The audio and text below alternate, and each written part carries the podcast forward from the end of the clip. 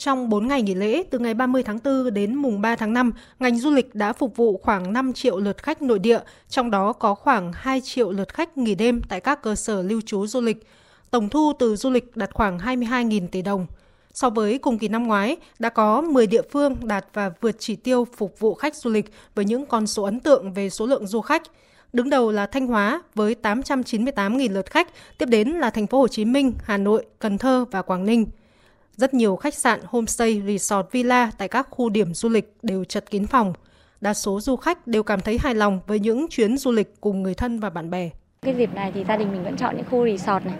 À, hay là những cái ờ, địa điểm mà vừa là nơi vui chơi trẻ con và là nơi nghỉ dưỡng cho cả người già nữa. Mình hài lòng nhất là về với đây đó là họ vẫn, vẫn giữ được cái gì gọi là nguyên nhất của họ với nguyên bản như mình vẫn gọi là nguyên thủy. Đó là cái bản sắc văn hóa dân tộc. Về con người con người họ vẫn giữ được cái thuần hậu nhất của con người họ cái thật thà cái chân thật cái hiếu khách. Và những giá trị xung quanh như mình nói là cơ sở hạ tầng họ vẫn chưa bị đô thị hóa. Là cái mình thích nhất. Và thứ hai là xung quanh cảnh quan thiên nhiên hùng vĩ vẫn giữ được nguyên thủy trong kỳ nghỉ lễ năm nay, nhiều công ty du lịch lớn có lượng khách đặt tour trong nước kín chỗ tới nhiều điểm đến du lịch. Theo thống kê của các đơn vị lữ hành, lượng khách nội địa trong dịp lễ này đã quay trở lại như thời điểm trước dịch COVID-19. Ông Nguyễn Văn Hùng, Phó Giám đốc công ty Việt Food Travel cho biết.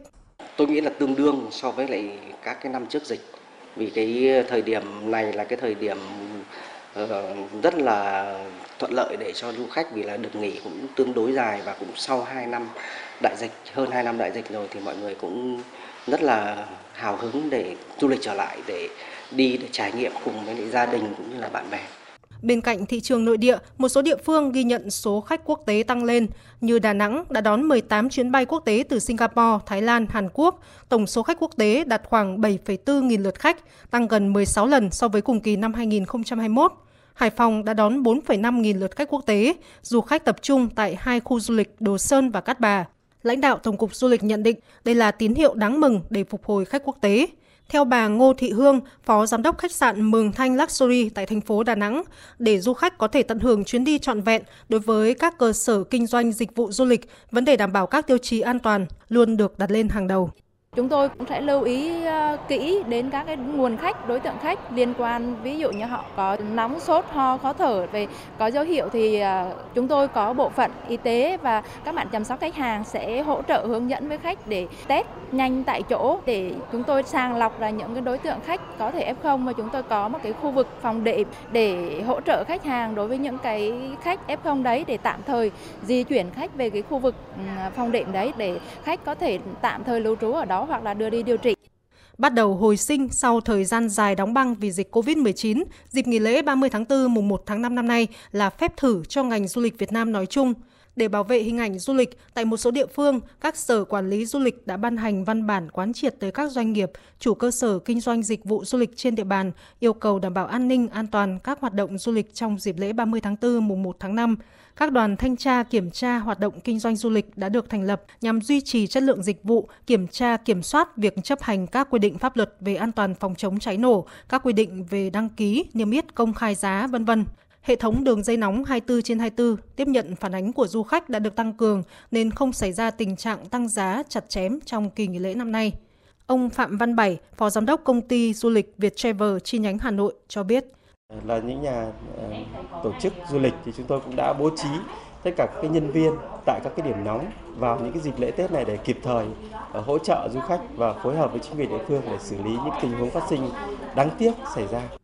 du khách quay trở lại là tín hiệu khả quan để ngành du lịch dần hồi sinh sau đại dịch. Lãnh đạo ngành du lịch ghi nhận sự phục hồi tín hiệu đáng mừng của ngành sau khi du lịch mở cửa trở lại. Tuy nhiên, du lịch dịp nghỉ lễ vừa qua cũng bộc lộ những bất cập hạn chế về chất lượng dịch vụ, sản phẩm và nguồn nhân lực. Đặc biệt, tình trạng ùn tắc cục bộ trên các tuyến đường tới các khu điểm du lịch vẫn chưa được cải thiện. Xu hướng du lịch của khách hiện nay đã chuyển từ đi theo tour tuyến sang đi tự túc bằng xe cá nhân, từ đi xa sang đi gần nên số lượng xe lưu thông tăng đột biến cùng với tình hình thời tiết bất thường khiến tình trạng ùn tắc giao thông kéo dài hàng giờ đồng hồ gây khó khăn cho việc đi lại của du khách. Vấn đề này đặt ra yêu cầu về việc điều tiết phân luồng khách du lịch giữa các địa phương, đảm bảo giảm thiểu sự chênh lệch giữa nguồn cung và cầu.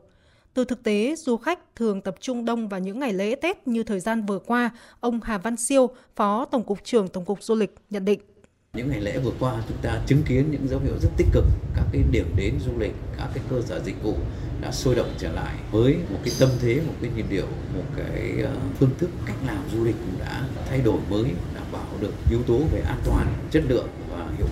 Tuy nhiên, bên cạnh những cái khuyến nghị của cơ quan quản lý đối với các doanh nghiệp, các điểm đến thì cũng cần luôn luôn phải coi trọng các yếu tố về an toàn cũng như là yếu tố chất lượng và bền vững đối với các điểm đến. Làm sao để khách không quá tập trung vào những cái điểm à, quá đông người đặc biệt là những cái sản phẩm mới điểm đến mới sẽ có sức thu hút để kéo khách ra các cái vùng điểm đến mới như là miền Trung Tây Nguyên hay là Tây Bắc rồi các cái vùng sâu vùng xa. Có rất nhiều tiềm năng nhưng mà chưa được khai thác. Thì giờ đây à, có những cái sản phẩm có những kết nối để mà đưa khách đến những cái vùng xa như vậy.